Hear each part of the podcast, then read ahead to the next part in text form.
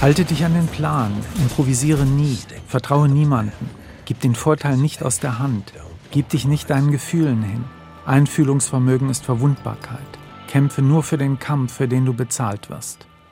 Ein Auftragsmörder macht seine Arbeit. Er erzählt die Geschichte dieses Films selbst, er steht ganz im Mittelpunkt. Wobei dieser innere Monolog seiner Gedanken nicht nur als einer der zahlreichen Mechanismen für Spannung und Suspense dient, sondern auch als eine sehr effiziente Methode, um den Ton und das Tempo des Films zu bestimmen.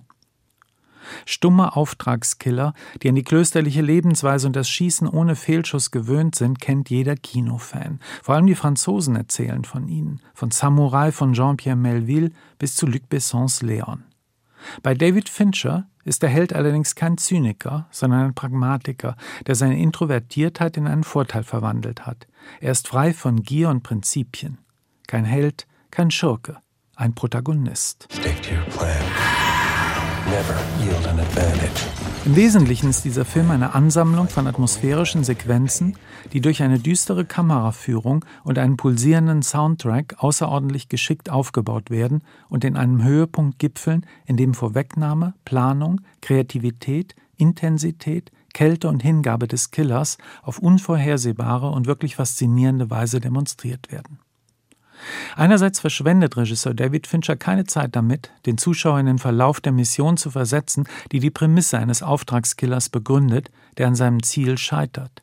Zugleich verzichtet Fincher bewusst auf jegliche emotionale Komponente, auf Nebenstränge oder Charakterbögen.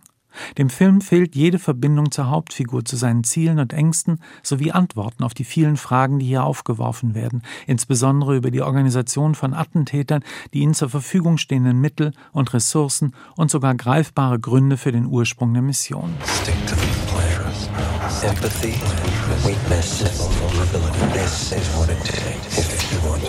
The Killer ist in sechs Kapitel und einen Epilog unterteilt. Das hat Vor- und Nachteile.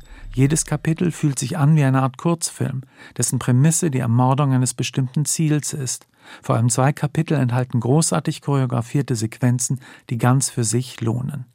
Hauptdarsteller Michael Fassbender ist beängstigend faszinierend in seiner bedrohlichen und subtilen Darstellung eines Killers ohne Skrupel und Gnade.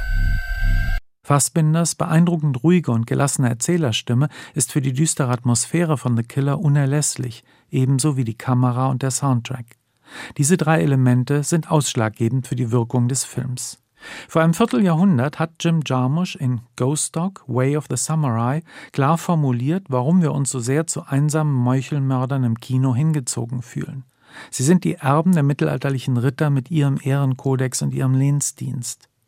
The Killer bricht mit diesem Muster. Sein Held mit den unzähligen Pseudonymen und vielen falschen Pässen ist kein wandernder Ritter, sondern der Tod selbst, der mit sich Schach spielt.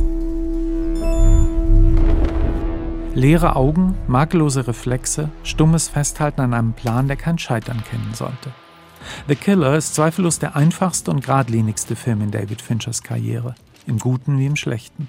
Auf der einen Seite tragen Fassbenders melancholische Erzählweise und seine magnetische Performance sowie die atmosphärische Kamera und der pulsierende Soundtrack zu einem eindringlichen Erlebnis bei, das ganz von Spannung und Suspense getragen wird, die der Filmemacher auf bemerkenswerte Weise umsetzt.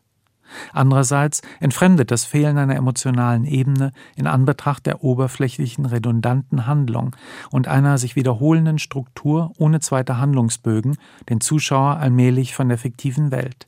Eher ein Fall von Respekt als von Vergnügen.